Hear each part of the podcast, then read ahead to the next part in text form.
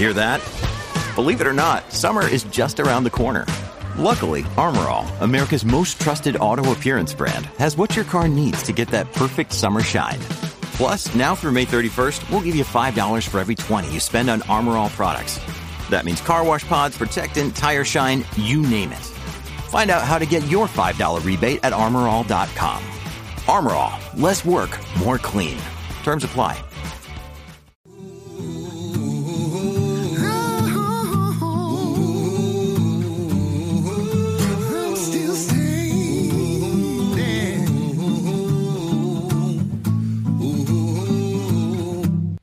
So, as you might have heard by now, Ford is bringing back the Bronco, and it's going to be pretty hard to miss if you're watching TV or if you're online at all tonight.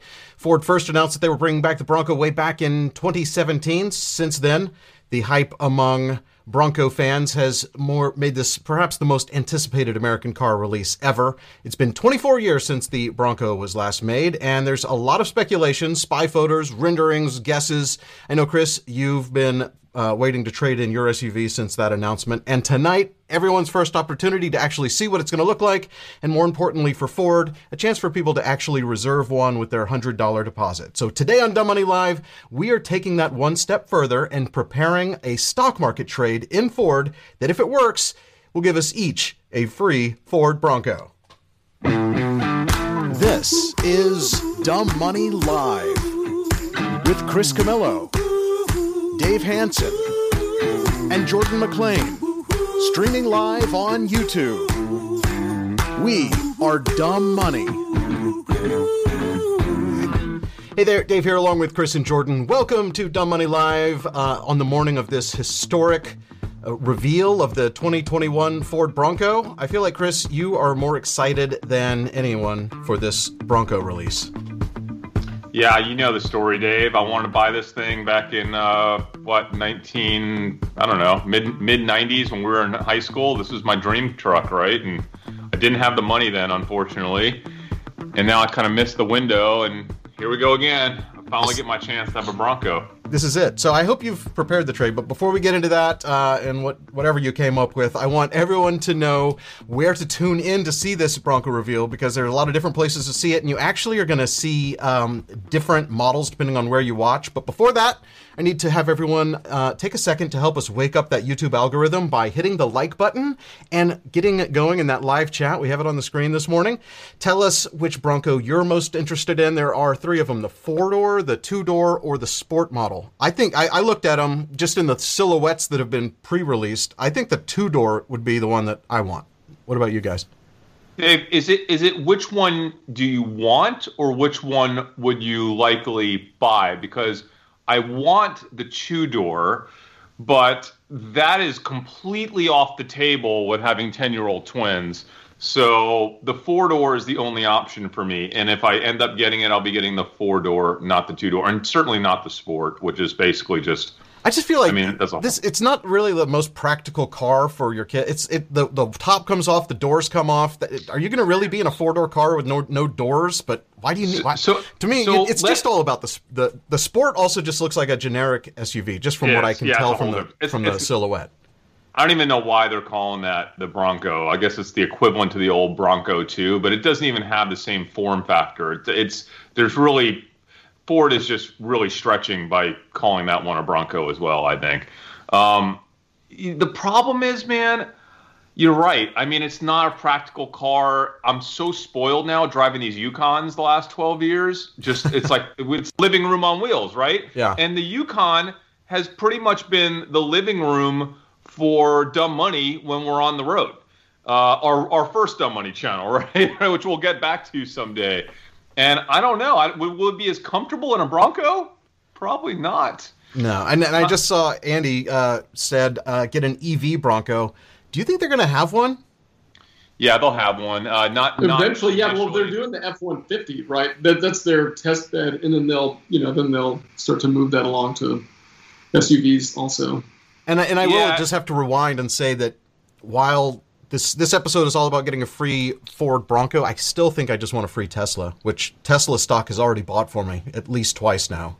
Oh my gosh, Dave! Te- let me just say something right now.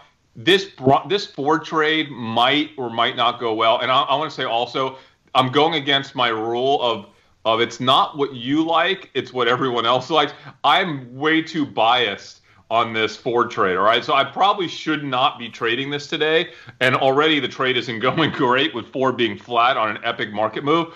But Tesla has bought me 10 Ford Broncos already just in the last two weeks. Okay. So either way, I, I, think I, I come out with the free Bronco, but I still want Ford to buy me my Bronco. I don't want Tesla to buy it. I want Ford to buy it. Well, I just want Tesla to buy me a Tesla, and may, maybe I'll put if, if if it shows up for free because of a trade that you get me into, uh, I'll I'll also get the two door Bronco because I don't need to be practical, and that's just seems it seems like a fun car to drive around. Oh, how about you, Jordan? I, Jordan's not a big fan of Ford at no, all. No, I'm not, I'm not. I'm not a big fan of Ford. Okay, no, uh, no. You, we teased it on the last episode. Go ahead. Before we get into the trade, before we get into Ford, the company, what we actually like, what we don't like, what the trade is exactly, and how we think it will play out. Jordan, you have had a chip on your shoulder for a few years now since that day at Ticker Tags when you came in, and I'll never forget it. You were yelling and just so irate over Ford. And I remember you saying, I will never, ever, ever buy a Ford again. Under any condition, I will never buy a Ford ever again. Tell us what happened. Yes, yeah, so I had um, it was a warranty issue that they wouldn't take care of. So I had a leak in my truck. Basically, I bought um, the F one fifty when they did the body redesign with uh, aluminum, that whole bit. Um, and I had a huge moonroof on it, and that moonroof leaked, um, and it leaked for a long time before I finally figured out what it was. Um, I owned the car for maybe like six or seven months and took it into the dealership, um, and they refused to warranty it. They said that it must have been something that I had done. Um, and there's no way. I mean, it's you know, there's basically there was like some hose that was broken that was like, you know, in the actual structure of the car. There's no way I could have gotten to it to. So I don't even understand. But they basically just refused to stand by the car. And so at that point, I thought it was a dealership problem. So I reached out to Ford, and Ford wouldn't do anything about it either. So um, yeah, I'm just. Um, you know how no it is. Big deal. Like, I'll just never buy another Ford. Right? It's just not a. They, they won't do anything until there's a a, a, a lawsuit Big sitting on their desk. Like that's yeah. that, that's how yeah, not even mean, class action. You just they, they don't want to deal. They're like yeah, but I've, I've never had a problem with GMC. I've never had a problem with you know the dealership that I generally go to. And I went out of the box, went to a different dealership that I wasn't familiar with, and they didn't take care of me. So I'm you know and, and that could be a dealership problem. Yeah. yeah. I'm used to Sewell, and I love Sewell. So here's a question. Sewell. I I, I haven't been driving at all. My car's been sitting in the garage. Uh, the like two weeks ago, my battery was completely dead. Have you guys had problems? And is that is that going to be a thing where where people who don't drive their cars just yeah? If your battery gets to a certain age and it heats up, you know, you don't drive for a while. Yeah, that's a that's a possibility. I mean, it's been Dave. sitting in a garage, climate yeah. controlled. Uh, and and really, I mean, I haven't driven it at all, but the car's yeah. less than two years old. It's like yeah, Adrian's Adrian's battery died after like a year and a half with it. Yeah. Um, Dude, they just the dealership it, replaced it. Dave, my battery died about a month and a half ago, and it was dead, dead. Like I had to have my car towed to yeah. the dealership I and did too. battery replaced. So it's just that, so is that, that a thing? Is there a there a battery trade for like these these cars that are sitting in dry? Like it sounds like everyone, one hundred percent of the people in this little uh, video have had the same problem. yeah, maybe maybe there's a battery trade. I don't I don't know. It's I I I, I you know what? I, I give you credit that you you know when I first talked about um, not it wasn't social arb investing at the time because there was no social. It was more you know we call kind of observational awareness investing. Um, back in the you know early early you know mid 2000 mid 2000s um, i always talk about how things happen every moment of your life.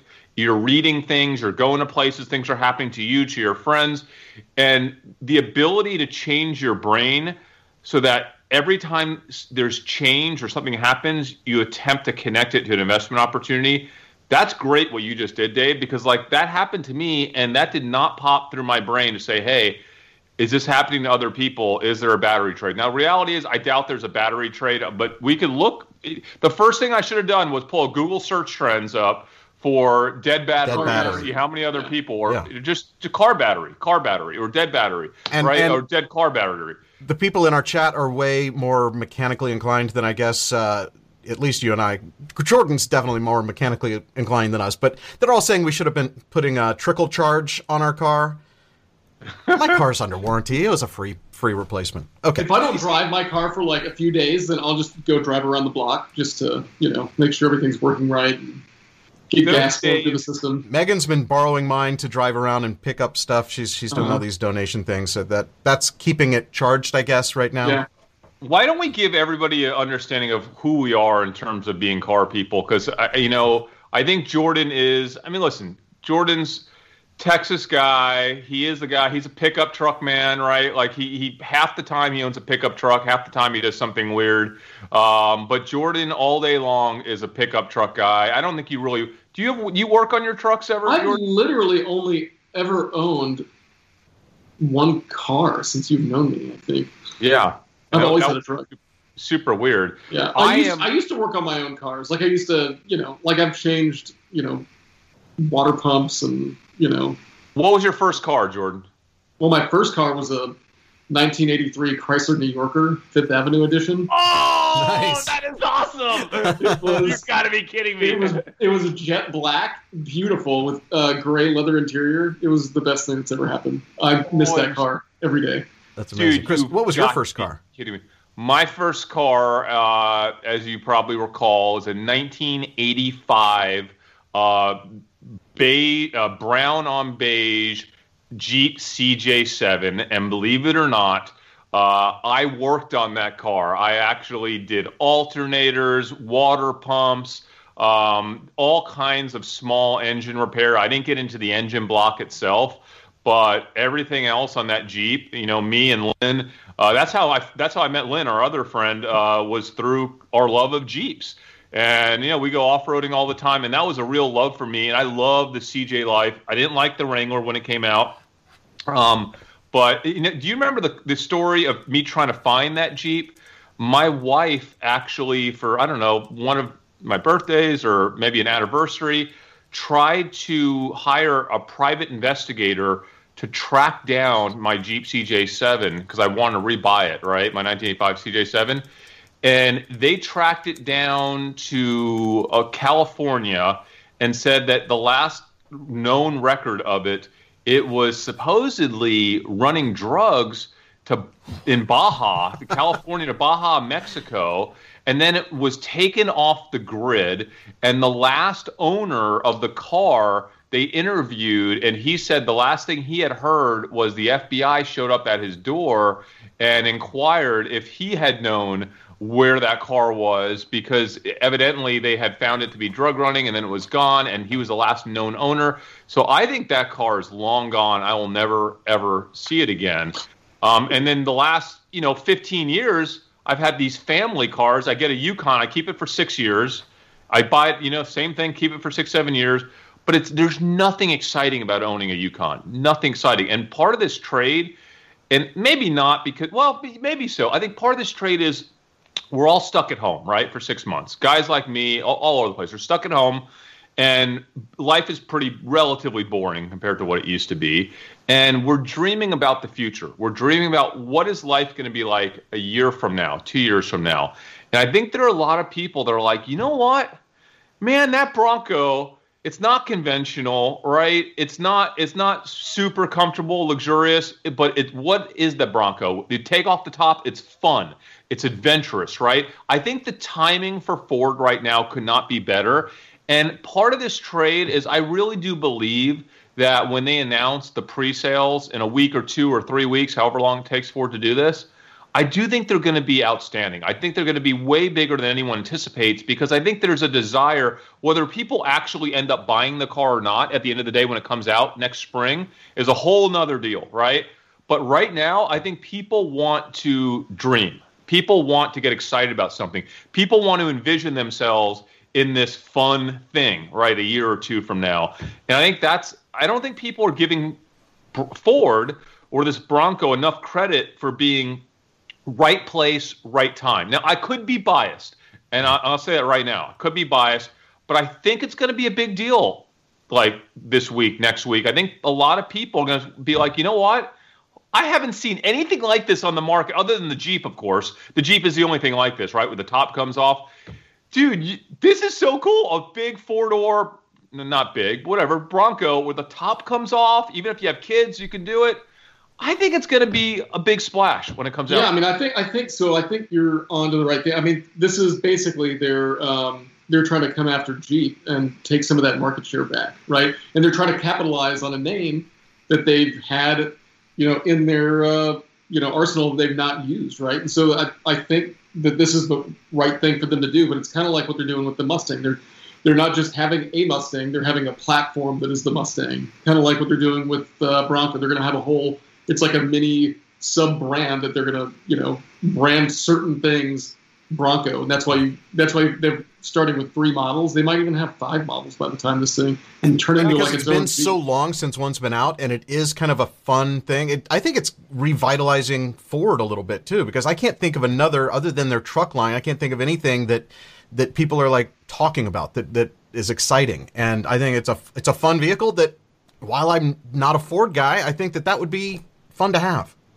I, I, agree, Dave. What are you're not a Ford guy? What are you? What was? I think I remember what your first car was, but I don't remember if it was actually your first car. Tell so, us. So the first car first that you'll remember was probably my uh, my red uh, Mitsubishi Eclipse, which yes. I just got because yeah. it was uh, affordable.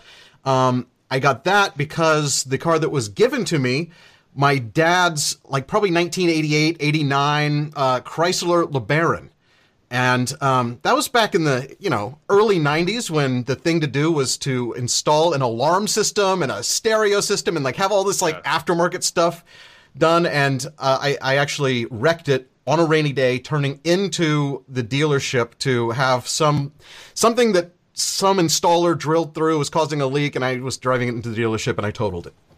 Okay, wow. so here's something that everyone should know about Dave and cars, and I haven't thought about this in a while.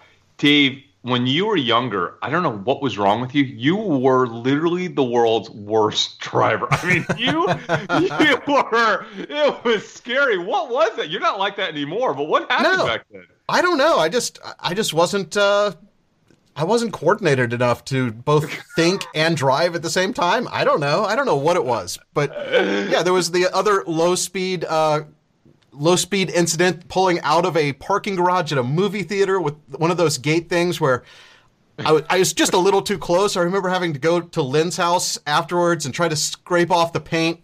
Just, I'm, I do not know. I was I was not a good driver back in the day, and, and you guys were all afraid to uh, drive with me. But that was fine because I didn't like driving anyway. I've never liked driving. I've not been a, a car person. I drive cars.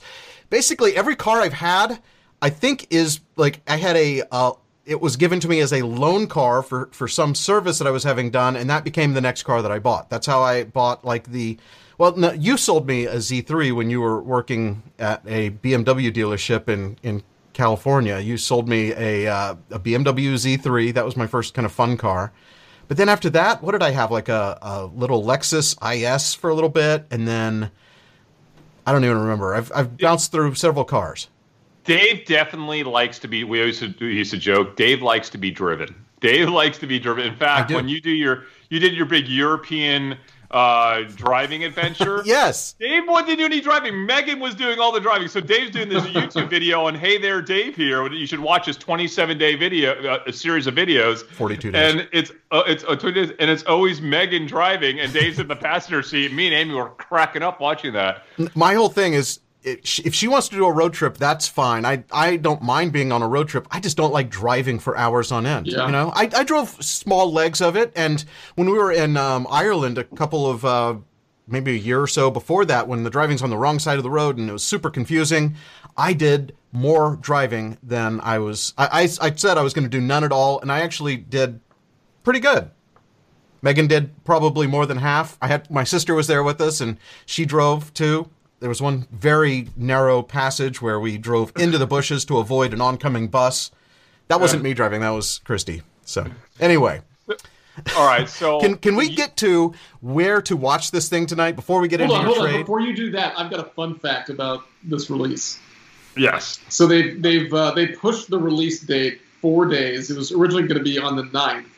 You mean seven years? They push it like seven years. Well, seven, It's been Yeah, it's supposed to be in 20 it's supposed to be last year, too. Release on July 9th, and they pushed it to the 13th. Do you know why? Yes, it was OJ. Sim- Of course, I, I know Oh, yes. anything related to this Bronco. I know it was OJ Simpson's birthday. How And that- no, no, no. How did they accidentally do that? And I don't. Oh I don't know. It, it, it, it, it's Ford. It's Ford. Sorry, Dave. What were you saying? I was just going to say that Ford hired the uh, Disney Works creative agency to do these uh, short films. They have three different short films coming out. They're going to air tonight across all of Disney's uh, broadcasting cable channels. They start at 8 p.m. our time, or 8 p.m. Eastern, 7 our time, 5 in the West. Um, and they're going to be in the first commercial break of the hour. So I did the research to figure out wh- if when you can see these things first, and you can also see all this stuff online. But if you want to see the the broadcast version, first one is going to be at 8:09 Eastern on ABC. That's going to be the four door model. It's going to be a three minute film that they shot. It, it's going to air during the Country Music Fest, and uh, it singer Kip Moore is basically uh, he's a country singer and he's he's in that and that's going to be at 8:09 Eastern. Then you flip over to ESPN for at 8:11 p.m. They're going to show the sport model. That is a film with pro rock climber uh, Brooke Raboutou. Raboutou. Then switch over to Nat Geo at 8:13 for the two-door model. That's on during the National Parks Yosemite special. Uh, that was directed by the uh, the guy who did Free Solo. He's the director. Won an Academy Award for that. He's also a, uh, a pro climber. Chin? Jimmy Chin. Adam Chin? Yeah. Jimmy Chin? Is it Adam? Jimmy Chin. Jimmy Chin? Yeah. But Dave, and then all three of those are going to be on demand on also, by the Hulu way. the next day. And basically, the place I'm going to watch them all is going to be on social media. They apparently have unique content for Twitter, Facebook, Instagram, and YouTube. And my guess is YouTube is going to be the most comprehensive all-in-one reveal. So that that's where I'm going to watch it. Yeah, I want more than just commercials. I want an actual reveal. Like I thought it was going to be like on stage talking, someone talking about it. You'll and, get like- that on YouTube. But I and I don't know if the YouTube version is also going to show the movie. You would think it would, the way you know, like Apple does their things, where they show a Yeah, they'll the- they probably show the have, like, film and then show the product. Yeah. Yeah, it, it, Are it, they they, going to have they the bet. big cloth that they pull off? I would- yes, I want to see the big cloth come off. Like I want to see. I've been waiting for seven years. Since I want to see all of it, and I, I also want like a I really wonder if they're going to throw metal baseballs at the windows. I would The be completely shocked be if out, they threw anything at it, but I would not be shocked if they. I, I would. I would hope to see a cloth, a big cloth reveal. This I is going- the uh, countdown clock.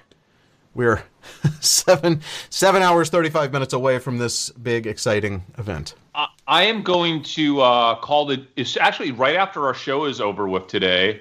I'm going to go. I should. I should probably call them right now to see if they'll take my money right now uh, on the on the show because I want to get my money in first, right? So we're. Uh, You're going to do that on Ford.com. That's where they're taking the pre-orders, and their YouTube channel is YouTube.com/slash Ford. But I think Oh, I don't I- think you go to a dealership to make the hundred dollar deposit. I think they're doing that online so that they'll have like Okay. easier record keeping and be able to announce that total quicker. Well, that would make actual sense. Okay, got Wait, it's a hundred dollar deposit. Hundred dollar deposit. That's not bad. We should we should all do it if uh, for this trade for this trade. Have everybody put a hundred dollar deposit, then cancel it when the trade is over, guys. Okay. all you gotta do is get as many people as we can to put down a hundred dollar deposit. Then we'll sell it and just get out. All right. If it's a refundable deposit, I wonder how many you can put in. I don't know. Jordan, can you Maybe write a what? bot that uh, just stuffs the hundred dollars into their wallet? I and then takes it guarantee all I back? will not. I will not do that. you will not do that. Um, okay, so why don't we talk about just Ford in general? Ford is a company that it's it's a, it's essentially a turnaround story. The, the interesting thing about Ford is they're the one company that didn't go bankrupt back in the last crisis that took down GM um, and, and other players. Ford stuck around. I think they were down to like 12, 15 cents and came all the way back. So what a great trade Ford was back then. Um, I actually bought quite a bit of Ford down in about was it four bucks a share? I think something like that. Um, when we first got Ford back in was it April? Something like that. Uh, yeah. but F- Ford is a company that's in a turnaround. Uh, it's a very long turnaround, it seems like.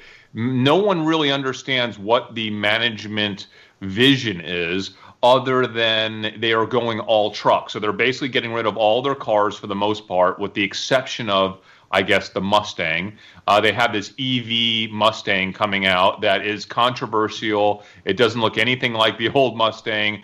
It, it, I don't care because they. The bottom line is they've sold every one they're going to make this next year or whenever it comes out. So they had enough pre-orders to basically pre-sell everything. So even though I would say it's a it's debatable whether that car will be successful or not long term. It's successful enough to at least sell out the first, you know, the first manufacturing round of it. Now, everything else at Ford is going truck. They're going to do nothing but trucks, which is maybe a smart move. It's an interesting move, right? Um, the fact that gas prices are reasonable right now, that I've said that's a good thing for Ford, right? Um, I think Ford they want to move electric like everyone else.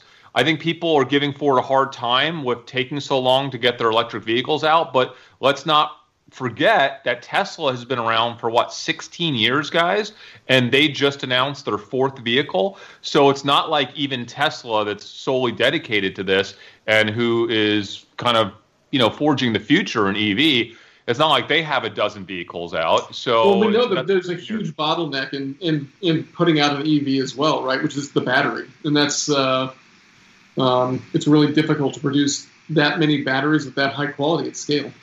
Yeah, yeah, that, that that's true. So listen, the bottom line is I do not really have a strong interest in being uh, an owner of Ford stock long term. I liked it down at four bucks, whatever, wherever it was back in April when we first traded it. I sold most of my, uh, almost all of my Ford. I might have sold all of it uh, in the, I think, I don't know, close to seven bucks, right around there. Uh, and I got back in, you know, a couple weeks ago uh, at this kind of new range that Ford is in right now. so I have, yeah, I think I have fifty thousand shares of Ford. That's not necessarily the trade. The trade is on the excitement of this launch. And listen, everyone knows about the Bronco launch. It's not a big surprise. So for us to make money on this trade, I think the excitement and or the pre-orders has to be bigger than people are anticipating. Will it be? I don't know. I kind of feel like the market isn't really giving this a lot of attention. Um, I think it will probably be a little bit bigger than people anticipate, especially if we get pre-order numbers next week. I don't know if we'll get pre-order numbers next week is the problem. Um, I just bought options that expire, I think, this week. I'll have to double check my option uh, expiration dates. But I bought options at the six uh, excuse me six dollar strike. Let me pull it up, guys. Sorry, I, po- I posted on the Discord channel. Uh, I bought Ford July seventeenth uh, expiration six dollar strike price call options. I have fifteen hundred of those options. The value of those options is thirty three thousand dollars. So uh, basically, uh, I paid they're going for 22 cents right now. I think I paid 23 cents, 24 cents, maybe 23 or 24 cents. So I need Ford to go to six dollars and fifty cents roughly, uh, which is where is it right now? Six twelve. Six twelve. I need this thing to go up like 38 cents for me to double my money, and that would be roughly enough money to buy a Ford Bronco. I think they're in the mid 30s. Is that right, Dave? Low, low to mid 30s. I haven't where they're starting. Seen, yeah, the, the starting out price. I, I haven't seen what like what a fully configured. Oh, actual... I think you, the one you'd buy would probably be fifty with yeah, the four door well, and loaded out. Maybe. And I don't think they're going to go up that high. I, and that's I wish it, it did go up that high because I would right. like to have. I would like you to know have. You know, they have to, right? I mean, that's their loaded out trucks go up to like. I mean, if you go in the twenty five hundred range, I mean, those things go up to like eighty grand. Yeah, but I feel I feel like this thing, all the options on the Bronco is going to be like all the all the four wheeler type stuff that I don't know if I'm going to be into those sorts of options. Yeah. Uh, I don't think they're going to have 18 way uh, heated cooled seats. I would like that option, but I don't think they're going to do that type of stuff on the Bronco. And I would love to have a really nice interior, like an upgraded upgraded leather interior. Like that's the stuff I would like because I'm just accustomed to that in my car. I live in my car. Uh, it is my living room, So I like my car to be relatively comfortable, relatively nice. I don't like super nice cars, but I like a nicely outfitted, you know, uh, SUV like my Yukon is. Um, I don't think they'll offer that as the problem. Yeah. But I, I preferably I would need Ford to go up to like 460. Now this is not a high conviction trade for me, guys. I'm gonna say it right now. This is not a high conviction trade. This is a fun trade. I, I think it's I like the risk reward, but the bottom line is I don't like the way the stock's acting today. Today we have an epic day in the market. I think what's happening right now is there's a tremendous amount of tension on Tesla. Okay, there's a tremendous amount of uh, attention on all these EV manufacturers, and what's happening is if they are doing that well, well, what's the counter to that trade? Ford, GM, all the traditional auto manufacturers, right? So I think the hotter those EV automotive stocks are, the colder it is for companies like Ford. And that is the problem with this trade right now. That's what makes me the most nervous. You see Tesla going up 200 points. Nobody wants to be investing in Ford on a day that Tesla's up 200 points, okay?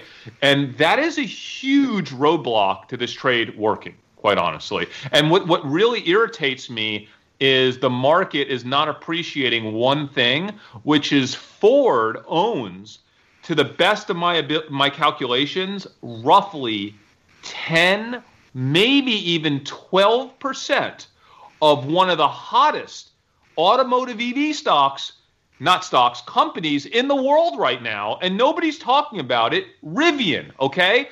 Rivian, because they didn't do one of these reverse I- SPAC IPOs, okay, they're not getting the attention they deserve. Now they are raising great money. They're raising what five billion dollars last week. Well, the other thing is, look, I mean, they've also got you know really good names behind. I think it's good for them to have a Ford in the corner. It's good for them to have Amazon in their corner also.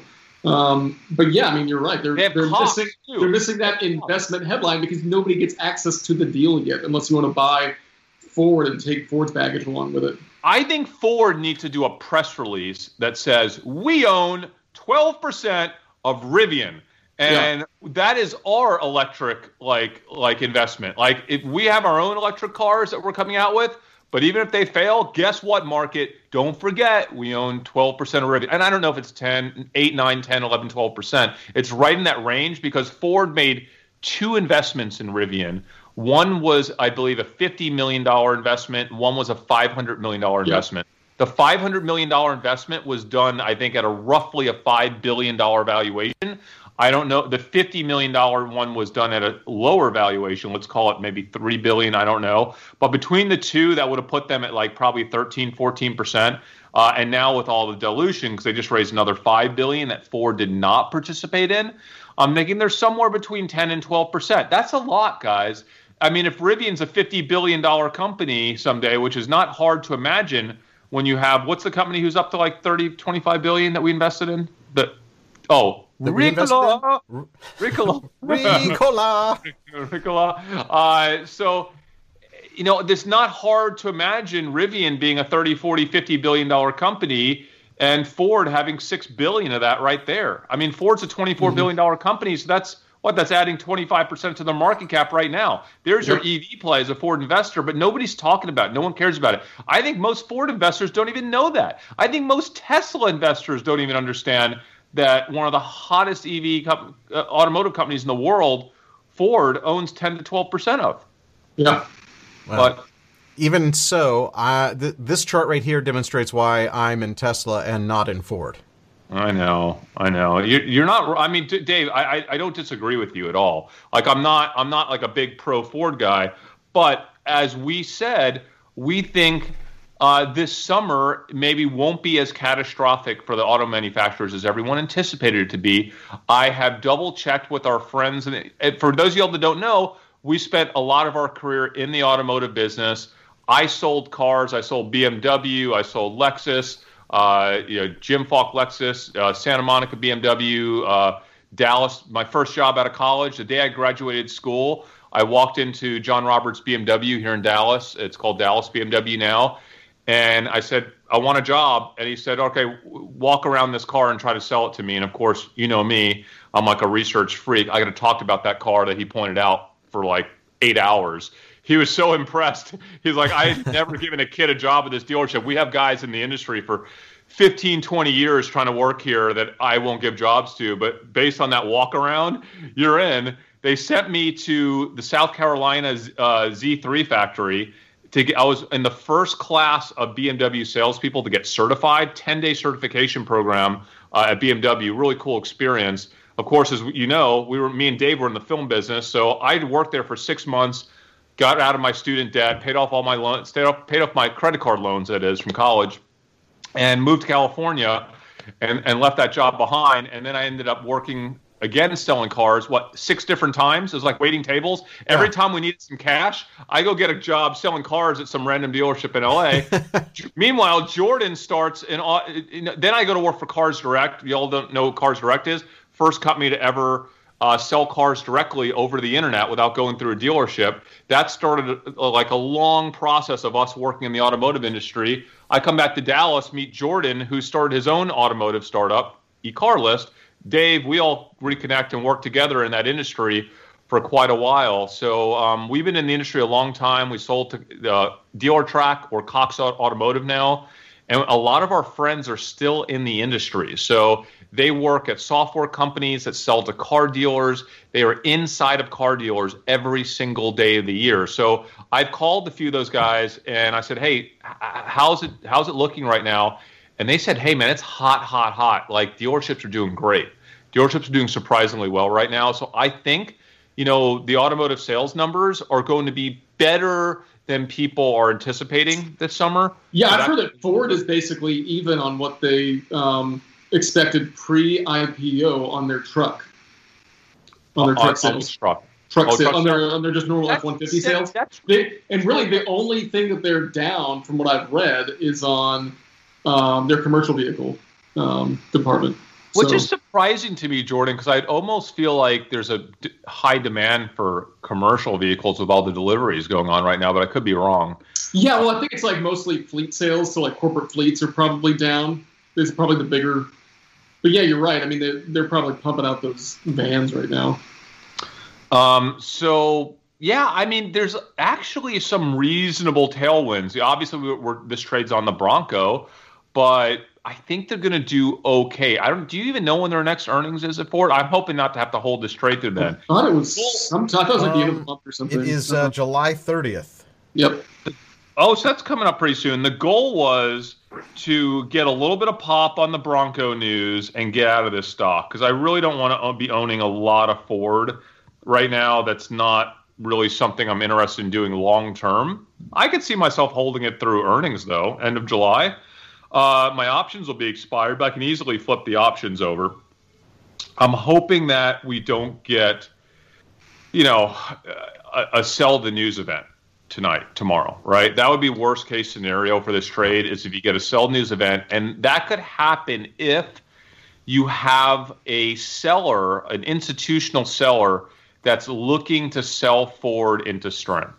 So if they feel like this release of the Bronco is going to be a liquidity event that's going to generate a lot of retail interest in Ford stock over the next few days, that could be a great opportunity for an institutional holder that already decided to get out of Ford for any number of reasons to exit a big decision, uh, uh, the, to exit um, a big position in Ford this week.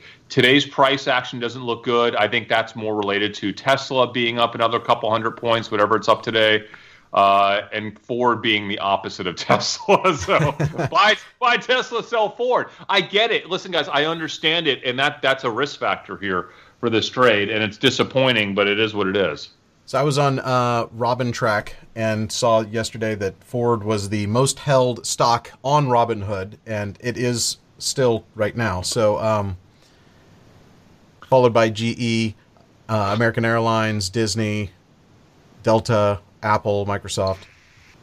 Well, let, us hope we get a pop in Ford this week. So I think uh, here's what we have: we have a potential Ford pop this week, potentially just based on what is likely to be a lot of just retail interest in the Ford Bronco, institutional interest as well. If you get any type of rumors that the um, that the pre-sale numbers are looking good, that would be an ex- that would be uh, you know accelerator for the stock.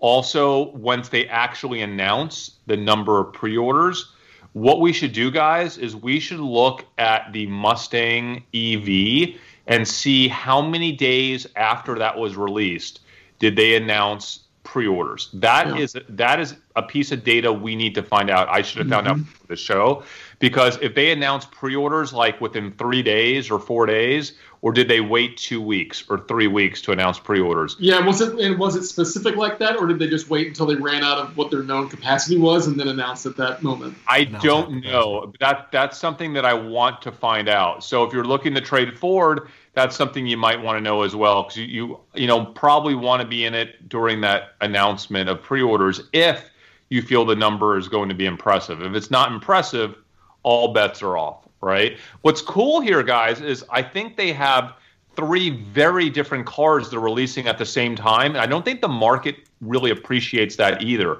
The Ford Bronco two door and the Ford Bronco four door are two totally different markets, okay? It's like two completely different vehicles. Now, the Ford Bronco Sport is in an entirely different world of its own, and it's just a whole nother vehicle, right? So, like, those are three, they're making one release tonight, but that release tonight is touching three completely different demographics. Well, that's the whole thing. They're basically releasing Jeep, like the whole Jeep brand right now. Yeah. You know what I mean? Like that's what they're yeah. trying to do. But I'll make a case, Jordan. I'll make a case right now that I think I could be wrong. I think the four door Bronco probably appeals a little bit more to someone that needs a fuller size car, even though it's technically probably the same exact size as a four door Wrangler. I just think in people's head, a Wrangler is a Wrangler, and they just if they're they're not looking at that car if they're looking. I'm going to tell you something. I think the Wrangler is pretty spare. Pretty, pretty spare. What? I'm pretty spare. I've driven. I've rented one when I was in Colorado. Um, what last year? I thought it was awful. I, I, I can't stand it. I can't stand driving. Terrence had one for a few years, all like souped up and stuff. So did Lynn. Terrence eventually sold his, and he's just like, it just wore me out. It wore yeah. me out, you know. And I loved driving my CJ when I was 16 years old, right? 17 years yeah, old. Yeah, but would you enjoy it now? I think you. I think the Bronco is going to drive like a truck, right? It's going to drive like a like a uh, Ranger uh, or something. That's right? my worry, dude. That is my yeah. number one concern, and like, it's honestly a car that I might keep for like six months and be like, yeah. all right, that was fun. I'm out. And, and, that and that will be very interesting to see if they have like a luxury upgrade option, like the the nicer leather, the you know bigger displays and things yeah, on the dash. Hopefully they do. I mean, it's still a body on frame design, right? Which means it's going to drive like a truck, and we know, you know, I mean, the 4Runner and then the uh, Lexus, uh, what the um, GX or whatever, um, it, those are both body on frame. You got one upgraded, but they both still drive pretty beefy and like trucks. Now is yeah. the sport going to be the same, or is it going to be perhaps more like uh, a? I think the sport might be more like a car. I think yeah, it's, it's a full-on car. It's independent yeah. suspension, although it, it, it's yeah. it's it, not not solid axle. Um, you're you're totally right, Jordan. It's more like the FJ Cruiser, which I hate. I owned one of those for oh, a few months. Hated it. Oh, yeah, uh, like did. I hate that car so much. I know I'm probably not going to love the drive of this Bronco, unfortunately. Well, especially because, and think about this: the Yukon, um, they are coming out. Um, the new one that, that, that's coming out for those guys is uh, independent rear suspension, and so that actually is going to turn out to be a really comfortable driving car when this new. But Jordan, the Yukon, it, they they're going bigger. I don't need a bigger Yukon. My it's slightly big. It's one inch wider. Um, I don't think it's lot. I know it is a lot, and it, that's the one thing that annoyed me. Uh, but they're it's it's really nice car. If you got the garage space for it, I think it's. Uh, I think it's. Well, I don't park, park, on the garage street, anyway. So. I, I, I park on the street. So. Yeah. But man, I I just listen, guys. I don't know the, the Bronco. I, I, don't know. I'm, I might keep it for a few months and be done. I, I don't think it matters. I think people are going to get excited tonight. Hopefully, they'll get excited when this thing is announced. So that's my trade. Are either of you guys in on the trade or no? Is it too I'm trying, to, I'm trying to decide. I feel like I've got about an hour to make a decision. It's not really moving at all. No, it's it, it, it's really not. Like I said, this is not a high conviction trade for me. This is I, this is a fun trade. Like I've been waiting so long. It's just I I, I I think it's worth doing for me, but it's a super risky trade, quite honestly. I actually don't I, think. I mean, just the equity, I don't think is super risky. You know, unless like the you equity's said, not. But the, the options that he has that expire what this Friday? Yeah, those yeah. are risky. yeah, that's very risky. Yeah, yeah, yeah. Granted, they're slightly in the money, but I need a move to break even. I still need this thing to move up. Uh, what like 10 cents more to break even 10 15 cents uh, no i only need to move up like eight cents more to break even on my trade. So it's not too bad. Eight cents. Can I get eight cents by Friday? Is a big question. don't you don't get it tomorrow. You won't you get it. Go either way. You could go up eight cents or down eight cents. Yeah. yeah, I, I, I do not know. So that's the trade for Bronco. Um, guys, I can't wait to tonight just to see this thing. But speaking of cars, what I want to see it. Dave? No, I was going to say, did you uh, notice that uh, Pfizer is up five percent right now, and the Dow is up 450 points? Is there news on Pfizer? I didn't check. I, I was I just got an alert, so I yeah. haven't read the full story yet. But uh, they had something come out this morning. Um, well, they were they were added to a list of um, two different drug uh, pharmaceutical companies were added to the some sort of a fast track uh, approval program and this may just be uh, additional information about that. BioNTech is the other one. They expect to start the next phase of the trial later this month with 30,000 subjects. Companies expect to have 100 million doses by the end of 2020, more than 1.2 billion doses by the end of 21, according to the release. You know what the good news is right now for all these vaccine manufacturers here in the U.S.? You know, if you're a vaccine manufacturer somewhere else in the world, you're struggling to find cases right now. We got so many in the U.S. that we can have awesome uh, phase three trials right now. I mean, that's the way to look at the bright side. Right? We're, I we're winning at about, losing. I mean, guys, so if you don't realize, if you're not following these vaccine trials, to have a proper phase three trial, you need to have a lot of infected cases because you need both the control group and you need the vaccine group to have enough people in there that are at risk. So the control group, you need to have a lot of people getting the disease, right? Because yeah, you just you just drive group, down to Miami, right? You just go to what? Miami. The whole you, country, you, right? The whole country yeah. right now, like if you have a control group in a phase three trial that ends up having zero people positive, then you have no trial. You have to start over again. Okay. Yeah. You need to have enough people in the control group get sick. Okay. Or I say get sick, just test positive at least, right? Otherwise, it's it's a non-valid trial, and that's a huge problem. That was a huge issue in the Oxford trial that they were concerned about with uh, AstraZeneca. And now I at least have faith that here in the U.S., these phase three trials the next few months we're going to have really robust trials, guys. We're going to have really good data coming out of those trials, one way or the other. I don't know how they're going to turn out, but we're going to have good quality data in terms of the control group. So that's a net, by the way, that's a net positive for the vaccine industry because we'll get a vaccine potentially months earlier by having that many people in the control group get testing positive. So anyway, yeah. so let's let's talk about you know this is car related. Uh, when we were getting ready for the show here, we're talking about our our vacations coming up. Not even vacations, our travel plans for the next you know few months. And Jordan. Jordan has a philosophy, and this this is really interesting to hear from him. I've, I've mentioned this before on the channel that I don't sleep in transportation. He does not sleep in transportation until he does, because Jordan, we'll see. We'll tell, see. I he's considering. About this. Tell us what thinking about doing. So we've got an op. So our school district has come out and said that um, you can do remote learning as long as you opt in for an entire grading period, which is like a nine-week period. And so we've thought about renting an airstream trailer and then just hitting up all the uh, national parks on the, you know, on the left coast. Like, why not? I mean, we could hit up all sorts of stuff. We could even uh, do Yellowstone on the way back. Um, and really go when it's a low traffic situation.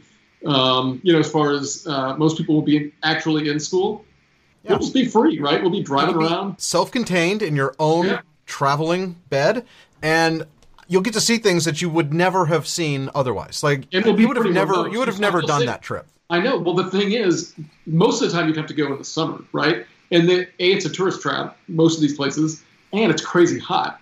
We'll be going at the perfect temperature, the perfect you know time for uh, you're kind of getting the park not to ourselves, but you know mainly with other probably other retired people and stuff, which would, I think it'd be great. Dude, that's, that, that's exactly who you would love to be hanging out yeah. with is retired. See this when Jordan said this, I was like, this is hundred percent you. When I, I, when I think of you, Jordan, I think of you and the family in an airstream, hanging out with random old retirees yeah. at national parks, and, and, grilling out and talking about how you smoke. You know, your the meat that you guys cook. Oh, well, like, I'll bring a big green egg. I'll probably make. I'll be making briskets while I'm out. Right? Like, why not? I'll be doing all the things that I love and old retired people they love us because we bring little kids around that are fun and stuff and dude that that that is that is actually all you need to do this but yeah. not just for a few weeks you need to do it for a few months like yeah. you like just, just do it, it a, right like make it a long road trip that'd be that'd be so fun yeah, Megan's trying to do the same thing. I think we're very close to buying some sort of an RV. She's been doing all the research and. Oh, let me know what you buy. Oh, so Dave, did you get that? Te- can you put that video of, of, of, that of that truck on? So Jordan, this is the thing I want you to see. The thing I can't do it because they're in Seattle, right? So I'd have yes, to. you can do it. First, I'd have it. to go to Seattle, which is not going to happen. No, you can just get one sent here. You can get they'll, they'll send one here for you. You can get you can get transport. Yeah, you just get a transport here. Here, dude. This is a startup out of Seattle that a friend of mine is invested in, and I want you to watch this this is like a little mini episode of our old Dumb Money show because we could invest in this company. They are raising money right now. Oh, nice. Okay, so so why don't we show this? Why don't we show this video to our viewers and see what they think if about the, these guys? If we should consider going old school dumb money, where we would invest in startups, not invest, not trade stocks, right? Uh, for those of y'all don't know, our primary dumb money channel is about us running around investing in startup companies. We did 24 companies last year. Uh, we are the second most active early stage investors in the entire state of Texas. Um, and we haven't done that channel in like four months. But uh, if Dave can get this queued up, this is a company we have an opportunity to potentially invest in. It's the Airbnb of what? What would you call it? The Airbnb of driving around in RVs. the Airbnb it's the Airbnb of RVs, but it's not just an RV. It's the coolest thing. Here it is. Um, well, it's saying that I can't get the audio installed during a live broadcast, uh, oh, no. and I'd have to end the broadcast in order to play the audio for this. Because do you do it without audio? Can you get the imagery? Like yeah, the we, can, show the imagery. Okay. I can I can narrate it because I have it in my ear. So these are custom built just conversion music. fans, we would right? It's it seems stuck. Is it stuck? Is it playing? I think it's stuck, Dave. You, you had to hit play. Are you watching it? Uh, it just stu- oh there it goes. Now it's playing on my laptop. Okay. It's like a little easily drivable van, right? Yeah, it has it has that's closets, it has a bed, enough. it has a TV. Yeah. You can pull. Oh, that's really cool when you pull out the uh, outdoor kitchen. It has a yeah, drone that follows you. Me, it has uh, Steadicam in the woods. Yeah. Everything you need. This is amazing. You guys are watching it, it 30 seconds have, delayed on, on the four feed. beds. So it's know. called Cabana. Look at. Did you see the shower? The mini shower they have in here, and the little closet. Dude, it's amazing. Look at the the. It's just the way it's laid out. I think is awesome. Awesome. Yeah. Is that too small for you though, Jordan? That's probably too yes, small. That's what I was just saying. A, yeah, it's, it's way too small. That's this is two. more of a weekend a weekend truck if you're if like we were just if we were just Adrian and me, we could get away with that, but with the four, no way. Yeah. Yeah, it's too small. The sure, thing that, um, the thing that Megan wants to buy is really too small uh, for for two even. So I'm yeah. going to send her out on a lot of missions. Uh, like once all this is over and airplanes are cool again, she wants to her her dream is to like drive an RV like thing. Sport sport something it's like a it's like a conversion van with a kitchen and bed and yeah it's not even that. it's have you seen the uh, have you seen the ones that airstream builds that uh they're tommy bahama? They are nice. They're like mercedes vans. Oh yes. Uh, they look like a full like hotel conversion on the inside they're nice. So it's you it's not it's not like that but it's yeah. I'll, I'll, show you pictures of it. I'll, I'll find the one that she wants and uh, I'll, I'll share that So Jordan, are you investing? Basically, in- I, I want to have her go and and then I will fly in to uh, to meet and I'll I'll stay in a hotel. That's my way of traveling by RV. Yeah. So meanwhile, you, you, you guys, and by the way, are we invested? Are you invested in Airstream? Did any of us invest in Dave Airstream? did, I think. Dave. Dave did. Airstream. No, I was in there. I was in the other one. The um, what's it called? I'm, I'm I sold it already. But what was it called? It's uh, The European one, or the dealership? it's the one that makes all of them. Well, I did. I had both of them. I was in Camping World and Thor. I was in both. of Thor. those. Okay. I thought, yeah, okay. So meanwhile, you guys are talking about cruising around in RVs, and, and we came to a decision here in our family that we really miss our family. Like we we we miss our parents, and our parents, uh, you know, we don't like going a couple of years without seeing our parents and having them see the grandkids and stuff. So unfortunately, we live in Texas. Amy's family lives in California. My family lives in New York. So you know how cheap I am when it comes to flying. Like I will spend four hours trying to save eighteen dollars on a round trip flight when we fly, um, and it's actually killing me. It's so painful uh, that we're actually considering flying private for the first time uh, just to safely get to our families sometime this sometimes this sometime this fall or winter. So we just came to that decision last night. Um, and I don't even want to talk about how much it costs. It is so crazy expensive. It, it's just, it's absolutely insane. But we're contemplating doing that. So, Jordan, you'll be on your uh, Airstream knowing that I spent probably 10x just to get to where I'm going. okay. Okay. Yeah. So, I, if I if my back wasn't so messed up, I would consider doing something like that and just taking that up to West Coast or East Coast. Yeah, the problem is, I mean, you'd have to do East and West Coast, and that is a ton. Yeah, that's, that's a a ton. lot. It, Yeah. it it is a lot, and I can't really drive for more than a No. couple hours at a time. My my messed up uh, Yeah. disc in my back. Well, and both of you too, so it's not like you you get any relief from. Uh, Yeah, no, no, totally. Um, all right, guys. Do we? Um, but I, I am becoming like an, a, a quasi expert on how these jet cards work and how all the very there's like 30 different services out there. Do you remember I bought when I was working at Cars Direct uh, back in 1999, Dave? Mhm. I bought the domain Jets Direct. Yes, Uh, you did. Do you still own I- that? I still own jetsdirect.com 20 years later. And I'm in the back of my head, like so I'm looking at some of these jet card companies and they have kind of some of them have junky names. I'm thinking maybe I can just give them my domain name in exchange for a round trip flight. would they would they do that? Do you think they would consider doing I think that? that's a Like, fair price, like for what you were going to pay. Like I think that's about what a domain would cost for like a really Right? nice. dom- right? Yeah. You know, like I- I'll give you I'll give you the domain in exchange for one round trip flight. You just got to you just got to contact their you know their business development department. Yeah, Or get the totally. deal done. Totally. Um, I'm gonna try it. I'm gonna. I'm gonna. Go, I'm That would be gonna the best story if you could sell Yeah. that domain name after 20 years and actually like get your fr- get that trip paid for or at least heavily subsidized. That would be awesome. Yeah. That would actually be make amazing. flying private absolutely worth it. I, I, I want to puke just thinking about how much it costs to do this. It's like twenty six or twenty seven thousand dollars uh, to fly round trip uh, someplace. You can probably probably get it for like twenty three maybe, um, but it's guys, it's crazy. So like you know me, I'm so cheap. I wouldn't do it if it weren't family. Like that's the only thing that is making me think maybe I'll just do it this one time. Uh, but anyway, so do we have uh, we have any other trades or anyone talking about stuff? So We Sonos. do have some let's people asking about, Sonos. that. You you posted how you uh, traded both Sonos and ECL, which is is that eCarList? What is that? No, it's not our old company.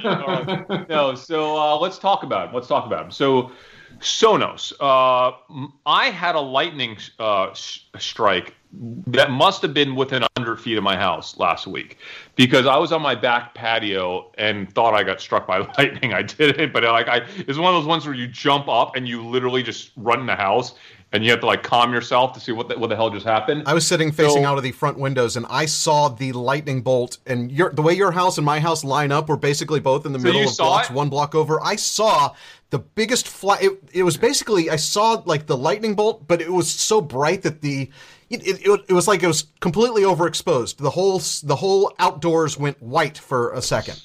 Oh my and god! the house shook immediately as it was happening. You know, that's how how you can tell how far away the I just lightning want is. to let you know, guys, this doesn't happen in Colleyville. it doesn't happen here. It's the first time I've ever seen and heard lightning at the same time. well, I was in my uh, anyway. So that happened, and everything was fine. I didn't lose electricity, but um, I lost our our sound. Like our our sound equipment wasn't working for our all house audio, and it looks like uh, that might have my Sonos might have gotten messed up when that happened. So I had Xavier here in the house look at that and a couple other things that got messed up from the lightning strike. And he's our he's our audio guy who works at our restaurants and does your bar That's all of them. Yeah. and he does all our audio. And he's like, "Yeah, you need a new Sonos unit. It's like it, you got to get a new Sonos unit, and it's only like a year and a half old." He's like, "The problem is I can't buy any right now." He goes, "They are sold out." He's like, "I, as a distributor, I cannot even get my hands on one." He goes, "I have customers that occasionally find them online." So I went online. I looked on Amazon. It's this five hundred dollar controller unit for Sonos. It's a it's the it is- Sonos amp, right? Yeah. It's the it's the black the black one, the black I Sonos amp. guess like an amp. That I've got two of them. That's my favorite piece of electronics in my house. Uh, Chris, I Yeah, might well- actually have a spare one because when when I upgraded my house, it, it, it would be like last generation, but I might be able to give you one to just Oh. get you by. Well, I listen. The bottom line is we we bought one of those little just radios that connect through Wi-Fi, you know, through like whatever Bluetooth, and it's fine. Like we're fine. Like we don't need to have this, but eventually we'll get it replaced. But I started doing some research, and you know, the Sonos Google Trend. I really missed out on the Sonos trade. Actually, Yeah. the GM of my restaurant, Mike, he invested in Sonos like a month ago, and he's been telling me about it. I'm like, ah, I don't. I'm not a, a Sonos guy. I think Sonos to me is very 2016. Okay. No, the, I'll tell you what the problem No, with Sonos amazing. is. The problem with Sonos is that like every single Sonos that's in my house, except for those two amps, I've had for like eight years, and Yeah. I don't and I don't need to upgrade them. There's no reason to upgrade them, and so No. they're not getting any additional money from me. They're not. They don't get the subscription revenue. They don't. No, know? I don't. I don't understand what the future of that company holds. know. Mm-hmm. I don't like Sonos. I don't like Sonos stock, but yet here I am invested in Sonos stock because I feel they're in a good place at this very little moment in time. Just with people And- upgrading their house and trying to get smart speakers and things like that. Yeah, that's all it is. That all that's they're just in the right place, right time. I think I think it was and by the way, the stock is all the way back up to where they were pre, pre you know, pre all this stuff. Yeah. But it's a small trade for me, guys. Sonos is a small trade. Now, ECL, that's a trade that's really interesting. Um, I actually traded it before ECL. It's, it's something we've talked about on the show. It's Ecolab. Yeah, Ecolab guys. And so the reason why I first got into Ecolab is again coming from my restaurant Chelsea Corner. Uh, our Eco, my GM was telling me that we could not buy Ecolab product. This was back in April. Okay, he's like literally we can't get any Ecolab product. They are chemicals. They are sanitation. Uh, they provide us with our soaps for our dishwashers, like our automatic dishwashers. It's all of our uh, our our our pesticides are all come from Ecolab, right? So I was like, well, dude, what do you mean we can't get it? Like, oh, it's disinfectant. All of our disinfectant stuff comes from Ecolab. He's like, they are selling all their stuff to hospitals and they're putting hospitals in front of restaurants. So, mm-hmm. like, even though the restaurants were closed down, most of us at the time, even then, we couldn't get product. Okay. Yeah. So now that restaurants are back online, we're needing to consume a tremendous amount of disinfection disinfectant products. The hospitals are still consuming a tremendous amount of disinfectant products. Um, everybody is, quite honestly. And it looks like demand for Ecolab appears to be, you know, super strong. So this is not a well researched trade. It's certainly not a high conviction trade. Neither is Sonos, right? These are just two small trades I'm making based on, you know, my visibility, my observational awareness into the space. Uh, I think they're both going to have really strong quarters. I think it, it, will likely continue through to the fall and winter. So I don't necessarily think I'll be in Ecolab or Sonos in three to four months, but I'm in them for now. So I'll probably ride both of them out through one more earnings cycle. And those are my trades on, on those two companies. Make sense? Um, I was texting Megan. This I got a picture of the thing that she wants to buy. So this is a 2015 4x4 check this out. she wants to drive that to South America. She wants to drive it to Canada. We'll see. It's a 4x4, has a 200 watt solar system on the roof. It has a generator. It has batteries. It has uh, low miles for, for the year. It's only like 28,000 miles. I can't I can't see it, Dave. Obviously, oh, there oh, I see it. You'll you'll see it. Oh, Oh, that's like a full conversion van. I thought yes. she was going with one of the things that you put on the back of a pickup truck. No, no. This is a well, she she's considered so many things. She's gone through a bunch of different phases of of what she thought would be perfect, but this particular one is what I think she's going to end up getting. And if that's kind that's kind of cool, Dave. That's kind of cool. I like that. So she needs to name it. You know how vehicles have to have a name. So uh, we need the uh, chatters to put their best idea in for a name for this vehicle. so you're you're getting this. This is happening. I'm pretty sure that this is happening. Um, I I was going to see if I had any pictures of the inside because we went and saw it. Um, How much is, does a vehicle like this cost, Dave? This is about uh, eighty thousand dollars, and that is a substantial is discount from when it was new. How? Well, what year is it? Uh, 2015. That's a lot of money, dude, for a van. Yeah, I know. So I, I am not going to be able to put this. Maybe I could put this in the system. What? I don't know how to do that. Uh. Let me just show you this. This is this is the interior. This is her her driving it. I you get way if, closer than that. I can't see. Well, you, you probably won't be able to see it for 30 seconds until. Oh yeah, you, you might be able to see that. So that's that's what it looks like on the inside. But it has a little kitchen. It has the back where that where the the owner was sitting in the back during this test drive. Um, it's you know pretty. Uh, it has it has uh, all wood grain inside. Here's here's. Uh, it's, so funny. This is this is our uh, test drive. Where lower, um, you got to hold it lower. I think that that the silver bullet. That's kind of what I was thinking too. Gertrude, I love it. I love it. Silver stallion, so great, so great, man. I can. So wait, I, Dave, I was on the you... inside of it briefly, so I didn't get a lot of pictures on the inside, mainly of the outside. But that's that could be the Silver Stallion. There's there's Dave being driven. I was I had to test out the passenger seat, and it was a little bit terrifying to be in that. Um, to be it, it was it's high. It it it drives like a truck, but it, it wasn't as. It, I mean, it's not that much longer than a, a normal vehicle. Um, so wait, would would you would you? But you can actually stand up her? inside. That that raised up roof lets you stand up inside. Why don't you just go get in the car and just start driving? Would you do this? Are you going to do this with her? She she's going to definitely do some road trips, and I think that in the practice phase to see if she actually uh, likes it, she's going to. Um, I, I might go on some trip. She she also wants to get it like lifted up three more inches and put bigger tires on it because why? You know, because you know off roading. She needed the four x four. She needed like to be able to.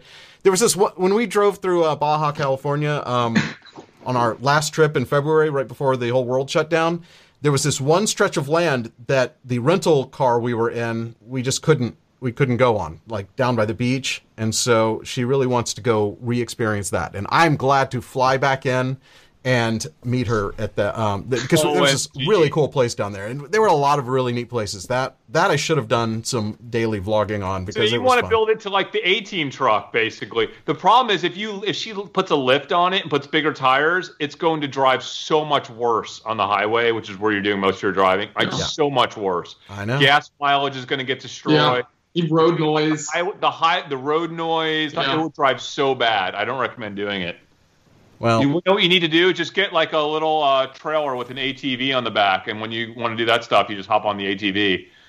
It's, your, it's like a tender.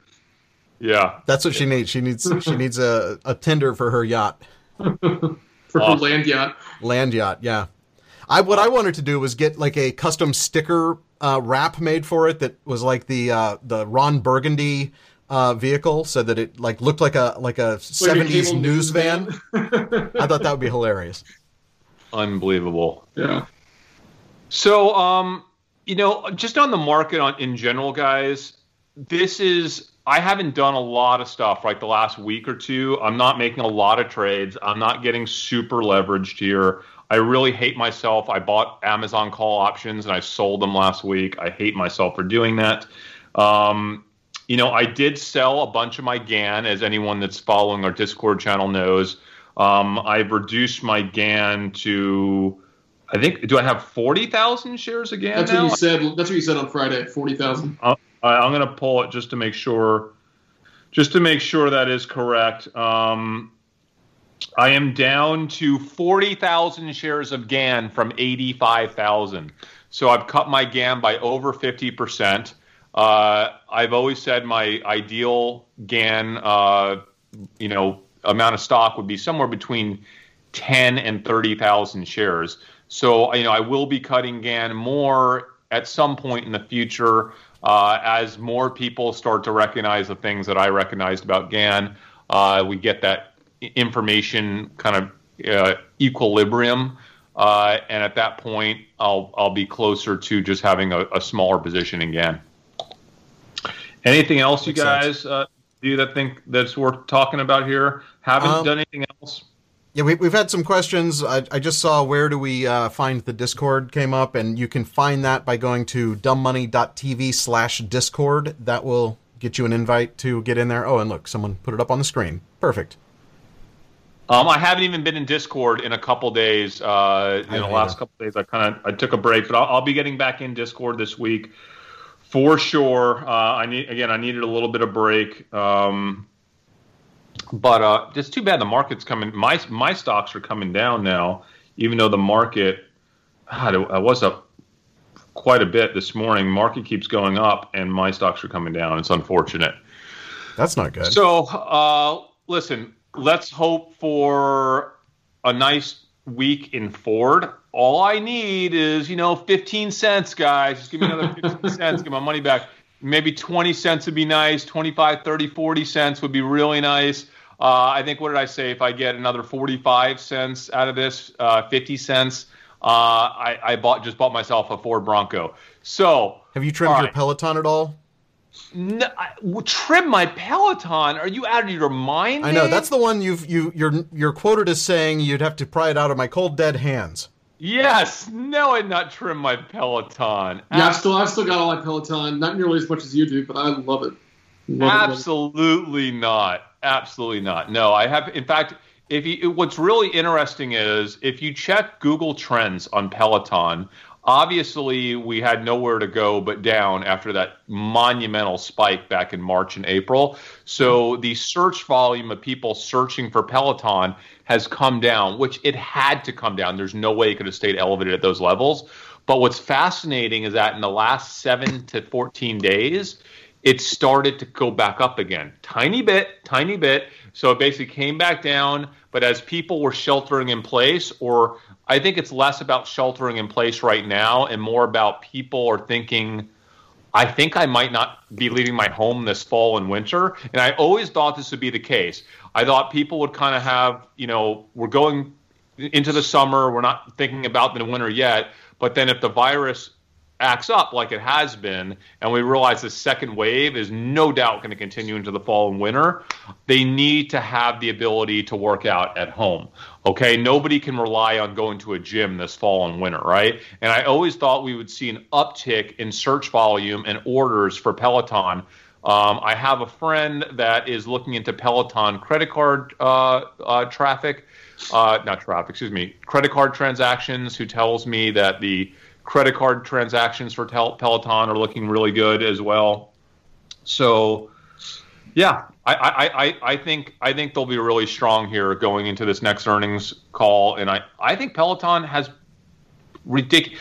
My best case scenario for Peloton is the stock gets so far ahead of itself, it almost turns into a Tesla or Amazon or Lululemon type cult stock to where at that point the stock needs to grow into it. The company the company's earnings need to grow into the stock price, right? So rather than the stock price following the company's earnings, I would like to see the stock get way ahead of earnings and have people think about Peloton as what it can be in 10 years, what it could be in five years. The same way that we thought about Amazon that way, right? The same way we're thinking about Tesla.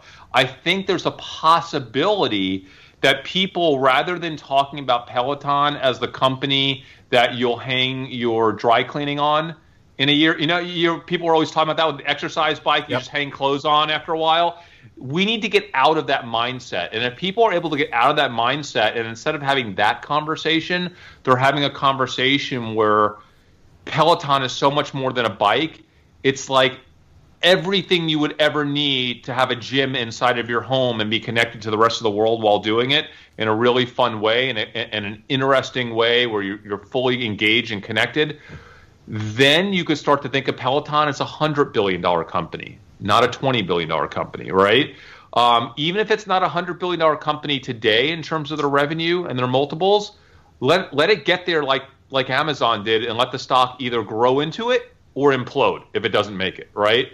So I think there will become a point in time where, and it's happening right now, where people are starting to give Peloton the benefit of the doubt about their future rather than doubting their future first.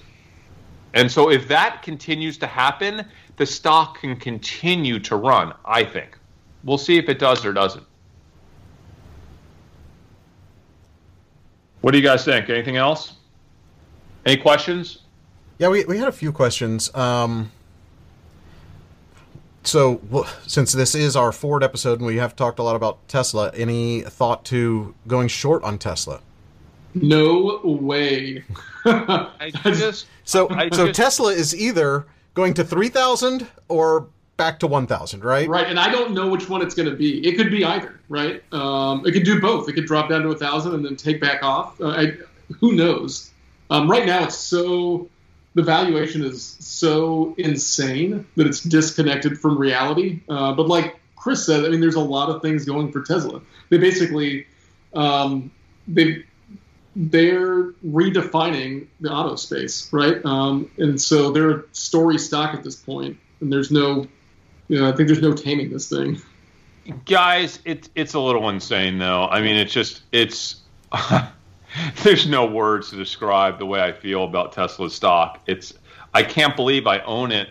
Uh, I give myself a lot of credit for feeling the way I do about Tesla and still owning the stock. Yeah. Like, you know I'm saying? Like, I, I just, I'm so proud of myself for just like closing my eyes and going, I don't believe it, but that doesn't matter. It's in a world of its own, and I need to participate uh, in the new way people think about these types of companies.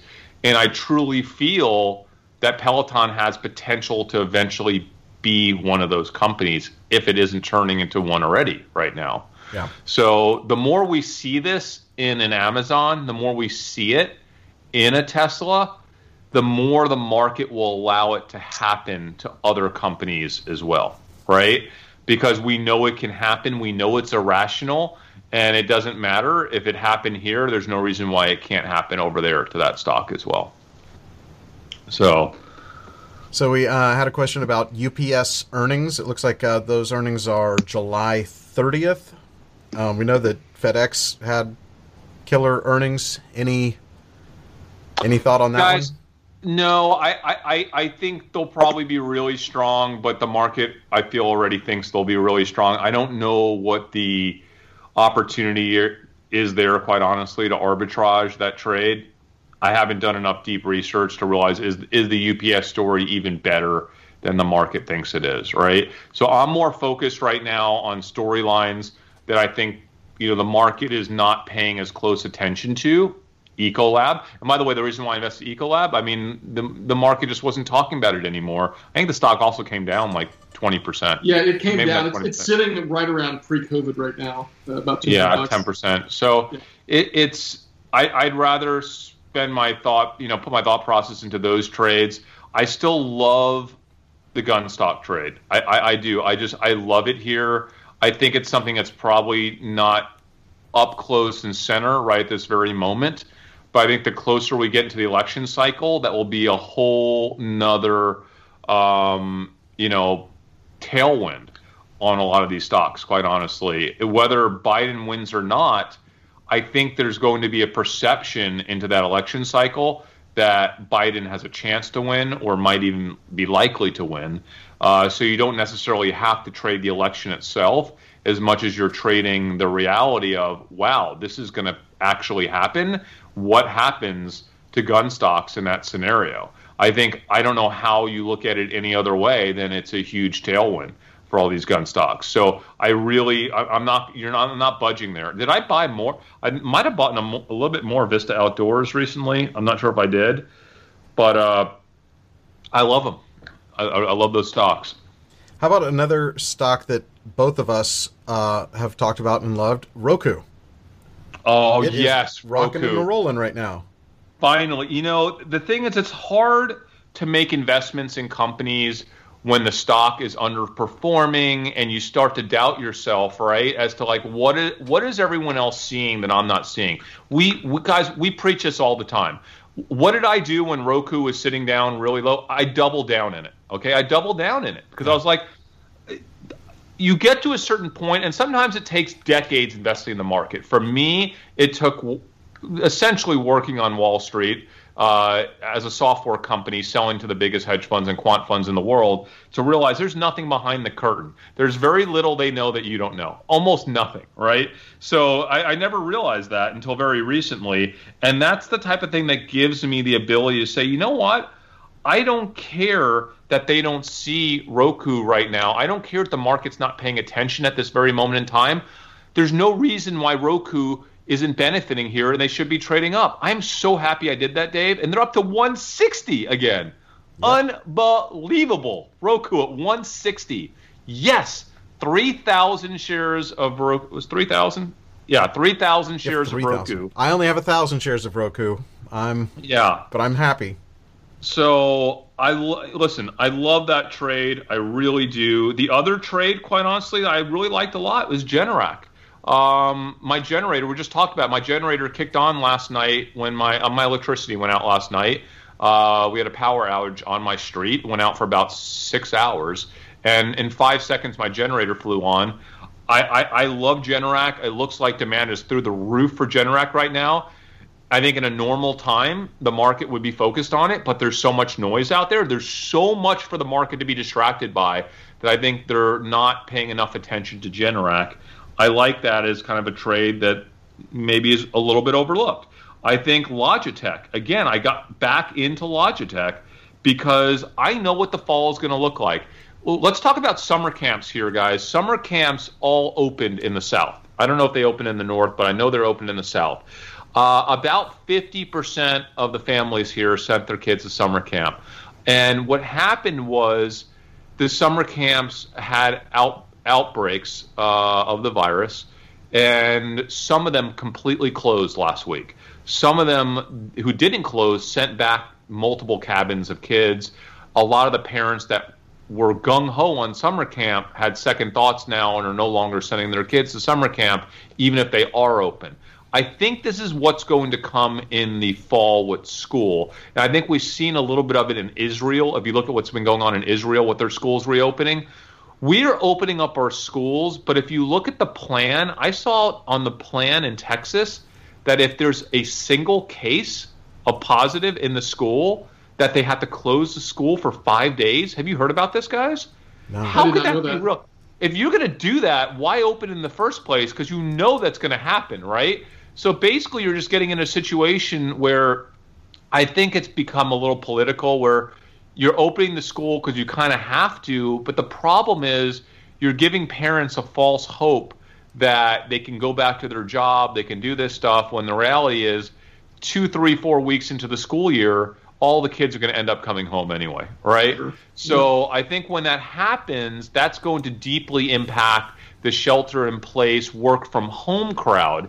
And I think that is going to cause work from home to happen pretty much all winter long. Okay.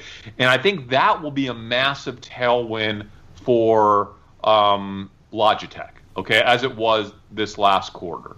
Uh, I think Logitech is just in a. Oh, by the way, was it in our Discord channel? I, we had some really good intel on Logitech in our Discord. I think it was in our Discord channel, and it was a guy that works for a, I think a reseller of Logitech. I think it was, or no, a purchaser of Logitech, and evidently there was one client that purchased all of Logitech's uh, a certain type of product for conference rooms they were basically outfitting 160 or maybe like 600 conference rooms. It was in the hundreds, hundreds and hundreds. I think it might have been 600 conference rooms that this one company was outfitting. And this person's company's rep for Logitech told them, sorry, we can't get you that product because one company bought out all the inventory. How insane is that? So I think the story for Logitech is less about demand at this point and more about supply can they get enough supply? If you were watching Dumb Money when we had our big Logitech trade last quarter, it was not based on webcam sales. Everyone's focused on webcam sales. What people don't understand is that Logitech has a platform to basically convert every corporate conference room in the world to a video conference room using their light web tech, you know, web products and then they charge a SaaS software fee to basically control all those conference rooms, right, around the company. So they're actually getting monthly revenue. This is a huge deal for Logitech. I once talked about the same type of business model for DocuSign. Uh, people think DocuSign is a company that just allows you to sign your paperwork digitally. Well, yes, that's what they initially did. But what DocuSign is really about is they are a SaaS platform for document management. So they actually want to go in a company and they want to say, hey, you're already using DocuSign to do digital signatures for all of your sales contracts and digital signatures for all of these contracts. Well, you're warehousing those. Let's go ahead and set up all of your document storage and warehousing so that every single document that has anything to do with your company from any department, from your HR documents to your sales contracts to your legal agreements to your tax work, everything that is a document is held on the DocuSign storage platform. Okay? So at that point, DocuSign literally owns the company because the whole company is running off of DocuSign every single piece of, of documents is inside of DocuSign. That sets up DocuSign to be acquired by a Microsoft, to be acquired by a Google, to be acquired by an IBM. Okay, anytime you're able to get that deeply inside of the enterprise market, that's what happens. So, in a really weird way, that's what Logitech is doing right now with their conference room software and their conference room platform with all their webcams. So now I forgot what I was talking about. But you know, the, these are some of the companies. oh, oh, we're talking about this. All goes back to summer camp. What happened in summer camp, which is what is likely to happen with school in the fall, right? And what will happen as a result of that? Remember, this channel is all about having a prepared mind and running scenarios, right? So, w- right now, what we're doing on this show is we're running scenarios of what is likely to happen in a few months and how that will impact various sectors and various companies. So, that's what you need to be thinking about today. Um, so those are the companies I'm thinking about that will be the biggest beneficiary of that. And I'm looking through to see if there are any others. And we had people ask if we're going to do a back to school episode or the future of school or what's going to happen with school, oh, and we will totally. definitely be talking about that in a future episode. So if you haven't yet subscribed, this is a perfect time to subscribe. Make sure you turn on notifications because without that, you'll never know when we're on. Um, and I've noticed that we only have 185 likes today. People, you know what to do. Like us. That's why, Dave. Wait, here's 186, Dave. That was me. Thank you. And if you're uh, sitting there watching this and you're you're like, how long have we been on the air? If you're this far in and you haven't hit the like button, there's something wrong. We just need to turn all those like buttons blue so that people know that this is a cool video. Well, 187 now. Thank you guys. Thank you. Because I got to go in a minute because I got to find out a way to save money on a private jet for this winter. for these family trips I got to take. Well, I, hopefully, even, hopefully you get it for free because you have that awesome domain name. Look at that. We're up to 220 likes now. Oh, thanks. You guys, guys are really coming through. 202, 30 seconds ago. I have 220 on my real time counter. Um, hey, real quick, bounce back stocks, Royal Caribbean, Avis. Uh, I'm technically still in them, but I'm like, I don't have huge positions in my bounce back stock. I have positions in them. I feel like I need to, um, because I do feel like the vaccine news that we're waiting for is going to come out. By the way, guys, the vaccine news is coming late. Like we all thought yeah. it'd be out by now, right? Like we, we all thought, have at least some strong indication that something is going to be approved or is is made it to another phase. And I think that's what we got today is that another is being fast tracked, but we're, we have not yet even had that. Data. Yeah, we haven't had what we're looking for. We haven't gotten the Oxford study data yet. Everybody thought it was going to be out in mid July. Well, here we are. It's mid July. It is not out yet. I thought we would get it, quite honestly, like early July. So I'm kind of shocked that it's not here. Uh, I don't know if that's a bad thing, a good thing. I've heard mixed results in terms of people that know people involved with it or saying online, publicly saying, hey, I heard it's not as good as they thought it was going to be. Other people like, hey, it's moving forward, it's fine. I don't know, guys. I don't know what to think right now, but I do want to have some exposure to bounce back stocks here. And, and we used to call them vaccine stocks, right? Even though they're not vaccine stocks. So I, I have Avis still. I do have Royal Caribbean. I have Carnival. I have Southwest Airlines. But I, am really I have uh, Live Nation, right? Um, but I don't have huge positions in them. I have just moderate positions in these in these stocks. And I sold out of just about all of my bounce back stocks in favor of just the core holdings like Amazon, Tesla, Apple, Microsoft. I, I have more GAN than I should still, but uh, it's you know I do still have my Royal Caribbean, which by the way, um, over the weekend, I found that uh, our merch store, the people who make the merch for us, have um, masks. So we now have Cruiser's going to cruise masks available. No, we do not. Oh yes. No, we do not. So in addition to the classic T-shirt, uh, laptop sticker, we, we now have a mask, and you can also get this beach towel available in several fashionable colors. Because oh my gosh, if you're going on a cruise, you should take this beach towel with you. Dave, what's the website again? Wait, uh, dumb. dumbmoney.tv slash merch. It's actually a different store platform. I had to switch because uh, I was actually I was losing money on every purchase through the way the other it charged my credit oh. card, and then I got reimbursed by the people, so I had to change it because I lost probably eight hundred dollars on merch. Dave, Dave, do we need to change? Some people had complaints about the uh, the uh, type of shirt we use. Do we need to change that out?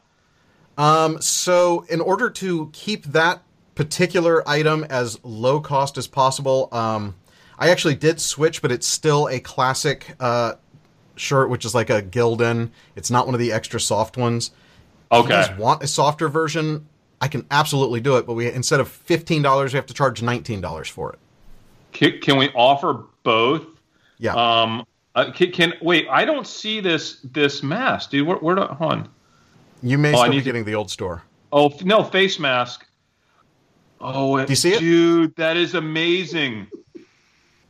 Oh my gosh, how great would it be to go on a cruise? I was I was going to order one for us all and just show up with it, but these things take so oh long. To, they print when you order, and it wouldn't get here for like a two two or three weeks or something. I think I'm buying one right this second, dude. Are you kidding me? Awesome. Buying one right this second. That is amazing. And I actually think the beach towel looks pretty good.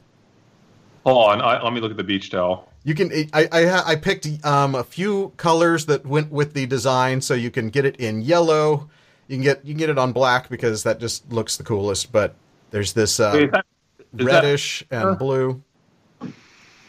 Wait, homeware for beach towels? If you just oh yeah, It looks different on the mobile, so I, I don't know what you're uh, what you're seeing, but isn't that pretty good? That, dude, that's and you know you gotta have if you go on a cruise, you have to have the cruiser's gonna cruise beach towel. That is great, man. I love it.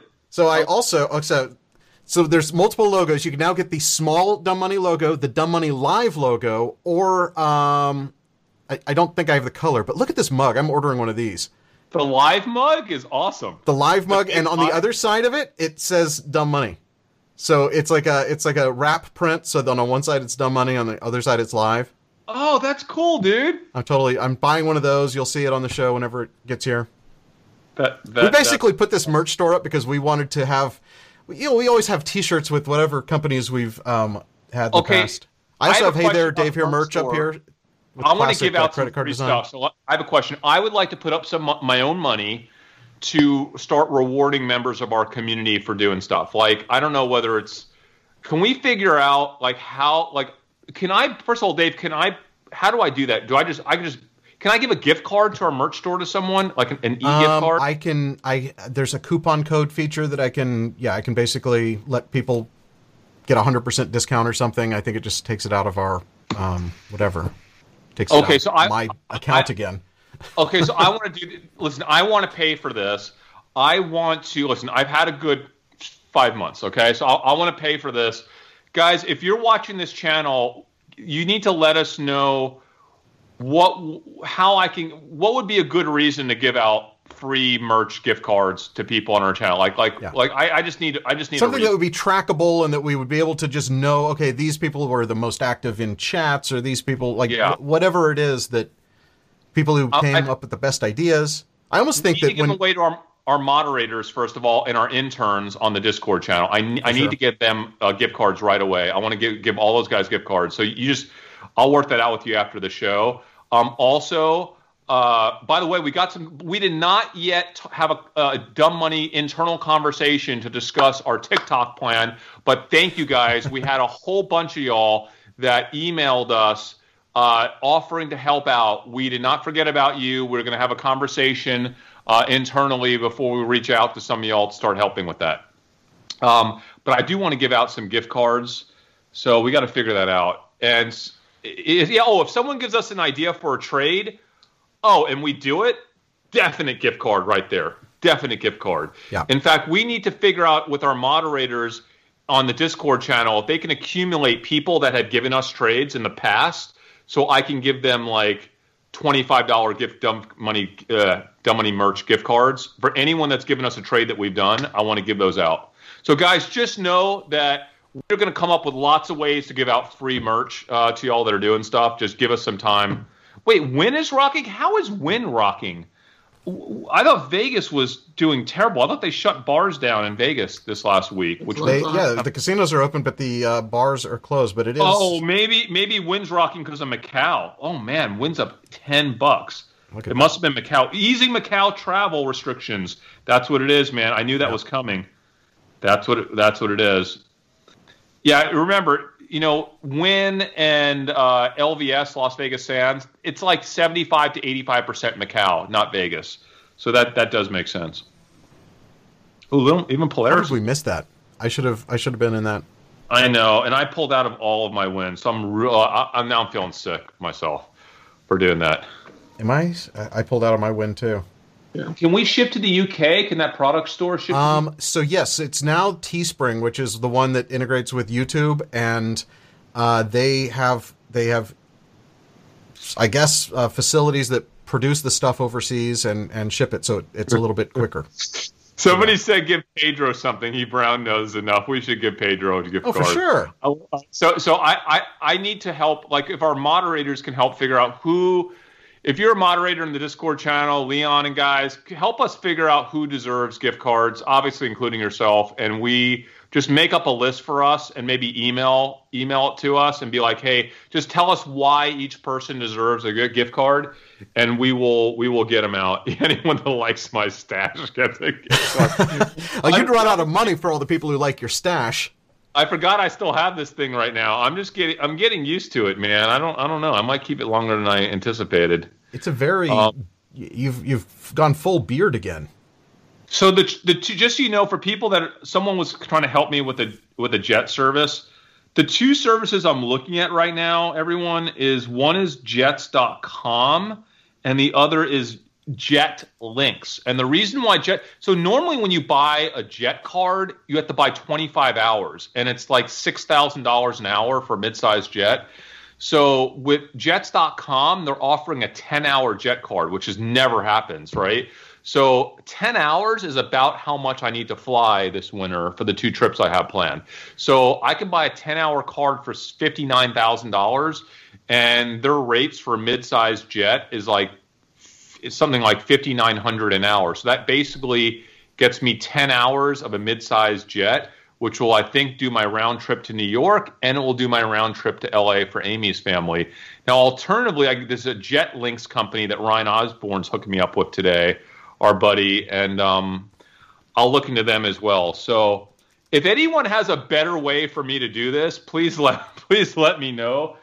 Uh, I'm looking. Now the problem at- is both of them already have domain names that are better than yours. You have to go with something that is like superdiscountjets.org. Jet you can JetLink.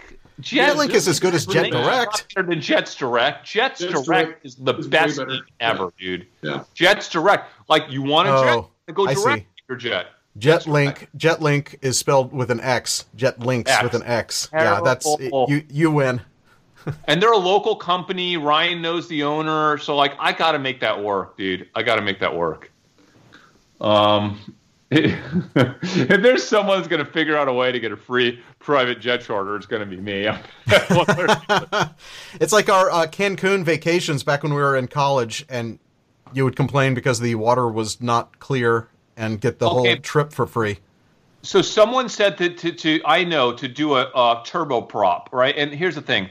They are cheaper, but they make me nervous. I know they a turboprop shouldn't make me nervous. It's probably even safer than a jet. I want to get there as quickly as possible because I hate being on this thing. I will. Pr- Remember when you watch the A Team when they would drug Mister? Oh yeah, he's like, I hate planes. well, oh, yeah, I hate planes. They would literally drug him. That's going to be me. I'll probably have to take a pill before I get on this thing, so I pass out the second that I sit in the seat, and then they'll wake me up when we land. That's how bad of a flyer I am. Okay. And when so I was a kid, I wanted that Mr. T haircut so bad. Well, you almost have it now. All you need to do is point. glue a strip down the middle. I think that uh, I need to change my idea about the RV wrap, and instead of doing a '70s news van, full on 18, full on 18 van, black with the, or- with the, orange stripe. Is that what yeah, it is? Beautiful. Yeah. So so great, dude. So great. Although I, I apparently there are way too many of those on the road. I, I think I'm going to go with the Ron Burgundy oh. look. So so Ryan Osborne says, you know, he's been trying to get me to fly private for forever, as, as does Lynn, right? And Ryan Ryan says, oh oh, you just wait, you just wait, you get a taste of it, get a t- like. What do you think right now? Am I ever going to fly private ever again after this whole thing is over? You Not know, unless there's another pandemic. I I know you. You you you, yeah. you would only do it out of an absolute like a necessity. You needed to get somewhere, and uh, you're not going on a commercial flight because of health. See, concerns. I don't have the back problem, so I would just drive. Yeah, Wheels Up is another one. Thanks, Patrick. I'll check. I, I was on Wheels Up last night, looking into them as well. Uh, Scooby Doo van. How about Scooby Doo van? oh my gosh. Oh, the mystery man. machine. Yeah. Anyway, I, I, I, should do I should do a uh, I should do one of our episodes when I'm on the private the private jet. It's just so not me, dude. Get on this thing. Well, I, I, I can't. can't if I if I take a uh, road trip to Denver to get her RV lifted, you'll you'll definitely be seeing a far different background and worse video quality. All right, guys. Seriously though, I, I have to oh, shipping to Sweden. I don't know, Dave. Do they sh- ship internationally or? I would go. I would go take a look at it and see. Um, I I know that they have EU and the pricing is slightly different there. Um, but I I don't know exactly all of the countries that they can ship to. Just go check it out. Oh, yeah, just Jordan. go look. Jordan. Dumbmoney.tv slash merch is the way to get there. Yeah. You need to pick up your camera this week because. Oh yeah. Yep. And then also, Dave, did you try the moonshine yet? I still haven't tried it. It's been sitting on my bar. I have not had an hmm. experience that, or a, like a, a moment that was like, you know what? What sounds good right now is some good old fashioned moonshine. No, dude, you I, you got all the drinks to make with it, right? You have I to do. try it because I need to have a meeting like in a few days with my guy. I need to get your feedback by later this week. Okay. Have you Can tried you it, have a- Jordan? No, I, I need to He go hasn't to his even house. picked it He up hasn't yet. picked it up. Yeah. Okay. Jordan, when are you coming to my place to pick up the stuff? I'm gonna I'm come tomorrow. Come tomorrow. All right, all right. Yeah. Seriously, c- come tomorrow. Get your camera. Get your moonshine. Um, because I, I really want you to try it this week because I, I have a meeting later this week with this guy.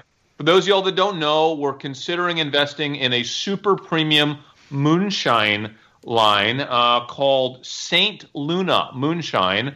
I'm advising uh, the founder of the company, and it really is a super premium moonshine that it's a, you can drink it straight. It's that good. It's not moonshine like you think of. Dave, you thought it was pretty funny how I because I didn't deliver the bottle. I had to pour the moonshine. I was- ordered really nice plastic containers from Amazon just so I could distribute the moonshine to my friends to try.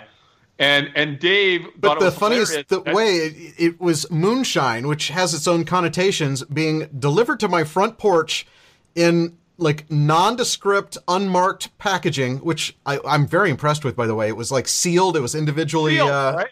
yeah, it was. It was actually quite impressive. I took a picture of it. Here, here is um, what I found on my front porch. Uh, we're going to do this once again. Let me see if I can zoom in. I have to cover my eyes so that the focus knows how to do it. That is that is like a plastic bottle of moonshine that was on my front porch.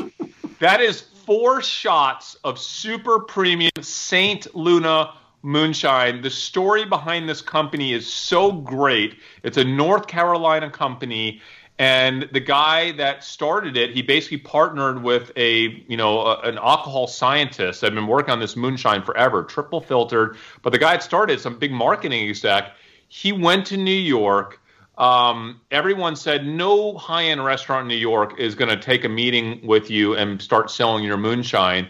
He went straight to God. What what's that? What's that uh, restaurant in New York, Dave? I told you they selling at. It's like it's like the Michelin It's, uh, yeah, it's a it's a Michelin restaurant. I can't remember the name of it. I'm blanking. Anyway, it's like the most renowned uh, Michelin star restaurant in Manhattan, and they and the guy was like, "Listen, we'll give you 15 minutes, 15 minutes with my head of bar and the GM, right?" And he set up his little deal. He made them all the, these drinks at Moonshine. He blew them away so much that they started selling this moonshine at like the nicest restaurant in Manhattan, uh, most one of the most famous places ever. Now they're going through to like 20 to 30 bottles a month at this restaurant. This is all pre, you know, pandemic, of course. Within a week, he got into 15 other super high-end restaurants in Manhattan. And so this moonshine really is special and I think he could potentially take over like that really high-end high-end bar and high-end restaurant market. He's only in a couple states right now. He's raising his first round of funding. Uh, like I said, we're looking at maybe investing in it, advising him, and so you got to try the product first, though. I definitely I'm have to try the product, and I also have to figure out uh, a legal structure that would let me invest in an alcohol company because of my uh, affiliation with already having a liquor license in Texas for my bar, and you have the same problem. I How are we have going to the do that? same- I have the same problem. So what I was thinking about doing is, you know, how we are about to start a charitable foundation. That's it. Okay. Charitable so I was thinking about. I wasn't going to make a big investment in this anyway, but I, I, I do want to support. I, I think it'd be really fun and cool. So I was thinking about having the charitable foundation invest in the Moonshine Company, and that way it would be legal for me. I'm not investing. I literally have no. I don't. You know. So I think that would be okay you to can do. support you can support the startup and um, have it actually make sense legally. Yeah. Yeah. Anyway, I I think who knows? It could be cool. All right, guys, listen. That today was a cool show. I am already excited about tonight. I just want to see this thing up close and live. What I'm really looking for is is the interior going to be comfortable enough for not just me but for Dumb Money? Because once we start filming Dumb Money, guys, Oh, I know. this is gonna be this is gonna be our truck. This is gonna be the Dumb Money truck. We may have to get three of them too. Interchangeable. I'll get the two door. You get the four door. Nope, my next car is Rivian. Well, my next car is probably going to be the Tesla. Uh, What, what's the one with the with Model the X. spaceship doors? That's the. Cybertruck. That's I might. Oh, get the that for Adrian. Cybertruck I would love actually. no way. If that ever happens, I'm getting a Cybertruck. Hey, by the way, I heard uh, them talking about this on some car show. It might have been Jay Leno's car show. Do you think a good investment would be? You know how people obviously collect cars, right? Invest in cars and stuff. But I feel like, you know, I don't want to invest in 80s cars anymore. Like, because what happens is when a generation hits a certain age, those car, the value of those cars peak, and then they start to come down. But how about investing in like first generation uh, electric, like the first generation Tesla, like that first Tesla that came out, that very very first one? I think As that could become a collector's- collector's car in time, right? Yeah. It could be. I just don't see that as. I like liquid investments a little bit better than something that is just sitting in a garage, getting older. Yeah, like you gotta like you gotta like. I would have loved to garage have- space for this thing. I'm out. I I'm think we need to do that for dumb money though, like the dumb money challenge. Yeah. I think we need to look into potentially we can look buying into these. it. I just we need to figure out what the, all the economics are. Can't we get a uh, DeLorean instead? I've I've always wanted one, and I would drive it in the Fourth of July parade every year, and it would be it would be awesome. Well, well, here's what we can do. We could partner with Rally Road. Rally Road, guys, for you guys that don't know on this channel, Rally Road is one of our investments. Rally Road is the coolest company ever. You basically buy fractional shares in cars. Okay, so they buy like I own. I, I'll go get it for the next episode. I own shares in a 1980 uh, for uh, Lamborghini Countach, right? Um, turbo. It's like a Lamborghini Countach turbo or something like that. So you can buy fractional shares of these cars. They warehouse them for you. You don't have to do anything. And the shares sell on the private market. So once a month, they open up trading in shares of these cars. So at any time you can sell the shares in the in the in the collectible cars that you buy. And now they're doing all kinds of collectible stuff. They're not just doing cars. They're doing anything that's collectible like fine scotch and like all this crazy stuff. They started with So- uh, like art, right? This is this is yeah, assets to appreciate. This is this is their website. It's rallyrd.com. It is so cool, guys, because like if you want to invest in hard assets, but you obviously don't want to spend half a million dollars on a, you know, exotic car or, you know, whatever it happens to be, you can just buy fractional shares in that thing. And the coolest thing about Rally Ro- Road is they don't even take a commission. The way that they work with the SEC, they're not allowed to take a commission. So they're having to basically do all of this for free. They're hoping that they can develop a lifestyle brand based on the data and the community that they build around Rally Road, okay, by having big conventions and events and all this other stuff that they can make money off of that. So it's a really efficient way to invest in this stuff. They do all the vetting, they buy the cars, they IPO the cars. So you could all the stuff on Rally Road gets IPO'd, okay? So you could buy shares in the IPO like I do my Lamborghini and they'll actually send you a stock certificate that thing, which is super cool. And then they open up trading once a month for like 4 hours. You can trade for 4 hours you can trade the window. And a lot of their stuff just keeps going up, up, up, up. And then eventually, when they sell that item for good, all the people that own it cash out and you get your shares. Yeah, it's it's a cool concept, and you're actually an investor in that startup company. I, I'm an investor I was in Rally not. Road, and I'm also an investor in one other items, and you know I might invest in more. And there Well, is an episode on the original Dumb Money channel. Uh, I can't remember what the title was or the thumbnail, but I think it has a picture of Chris with his Lamborghini. Um, you should go watch that episode. It was it was pretty good. dude it, it was it was it was so fun um and by the way like you can go visit the, the rally road showroom in soho in manhattan if, if you happen to live in new york i don't know if they're open now with all this going on uh, all right I don't so think they are. I just I got a text from Jason Raznick over Benzinga. It's uh, Tesla insane mode. He says, uh, yeah, I think he's invested in Tesla too. All right, guys, today was awesome. I can't wait for tonight. Uh, hopefully we get we get, we just get one day of movement in Ford like Tesla has. We'll be in good shape. Tesla goes up 200 bucks a day. All I want is a 20 cent move moving forward to be happy. Right. Hey, you got you got like half of it, I think, right? Yeah. It's up ten cents right now. Eleven. Oh, it's up 10 cents. It's rocking. oh, you're right. right. yeah, you're set. All right. Go you might for you might just buy mine for me because I was unable to uh, make the trade. I took the Well, uh, it- the non risky version of just waiting. It will need to go up like 75 cents for that to happen, Dave. okay, perfect. If it does, though, okay. Um, so the title of the episode is actually uh, "Land Development in Suburbia" because we talked about multiple things in that, but it's this is the thumbnail you're looking for.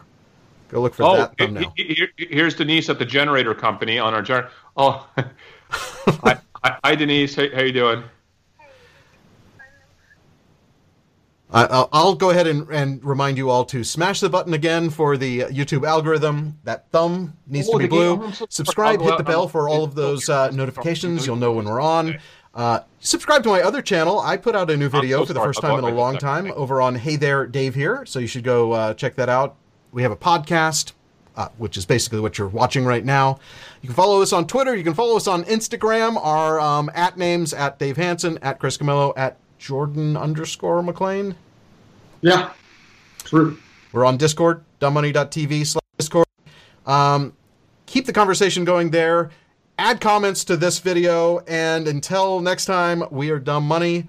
Thanks for watching.